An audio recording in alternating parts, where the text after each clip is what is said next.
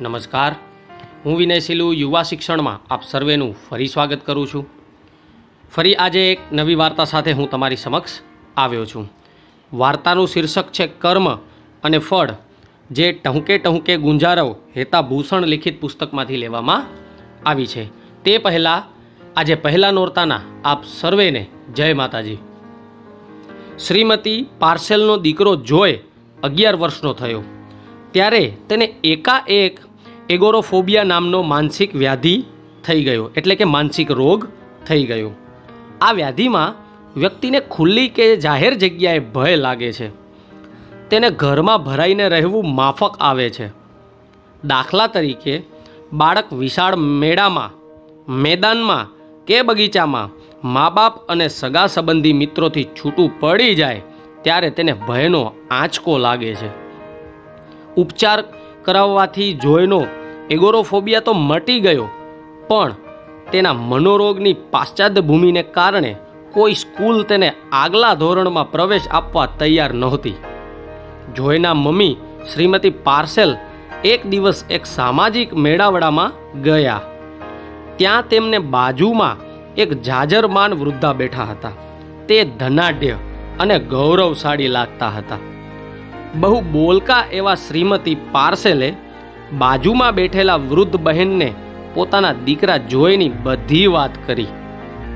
કોઈ સ્કૂલ પ્રવેશ નહોતી આપતી એ પણ જણાવ્યું. બાજુમાં બેઠેલા સન્નારી શ્રીમતી બારબરા સહાનુભૂતિવાળા હતા.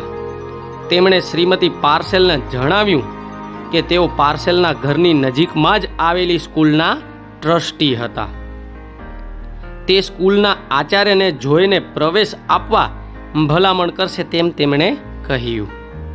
જોઈને ભલામણથી પ્રવેશ મળી ગયો. તે હવે સારો થઈ ગયો હતો. ભણવામાં પણ તે હોશિયાર નીકળ્યો. સ્કૂલમાં તેનું નામ ઝળહળ્યું. શ્રીમતી પાર્સેલે ઈશ્વરનો આભાર માન્યો. બારબરા તો બહુ ઊંચા ઉમરાવ કુટુંબના હતા. પાર્સેલ તેમના ઘરે તો જતા નહીં, પણ ફોનથી સંપર્ક રાખતા.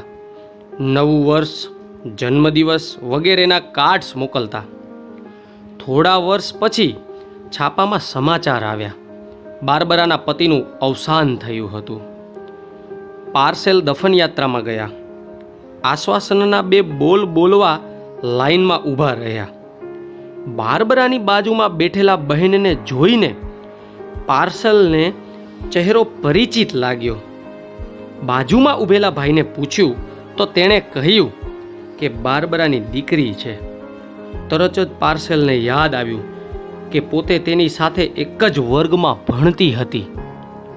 એ માનસિક રીતે અક્ષમ હતી. મેન્ટલી રિટાયર્ડ હોવાથી કોઈ તેની સાથે બેસતું કે બોલતું નહીં. પાર્સેલે પહેલેથી જ અનુકંપાશીલ હતા. તે હંમેશા તેને કંપની આપતા. નાનપણમાં પોતે કરેલા સારા કર્મનું ફળ તેમને પોતાના દીકરાના ભણતરમાં મદદ સ્વરૂપે મળ્યું. મિત્રો, પરદેશની આ સામાન્ય ઘટના સાબિત કરે છે કે સારા કર્મનું ફળ મળે જ છે. સતત સારા કર્મ કરતા રહો. માનવ જીવન હંમેશા સારા કર્મો કરવા માટે જ ભગવાને અર્પણ કરેલું છે. કોઈ ભૂખ્યાના પેટમાં અન્નનો એક કોડિયો નાખવો ત્યારથી કરી અને આપ જે પણ નાના નાના કાર્યો કરો છો જે કર્મ કરો છો, તે બધા સારા જ કર્મો છે. ભલે ફળની આશા ન રાખીએ, પણ છતાં કર્મ તો આપણે કરતા રહેવા જોઈએ. આપનો દિવસ શુભ રહે. અસ્તુ.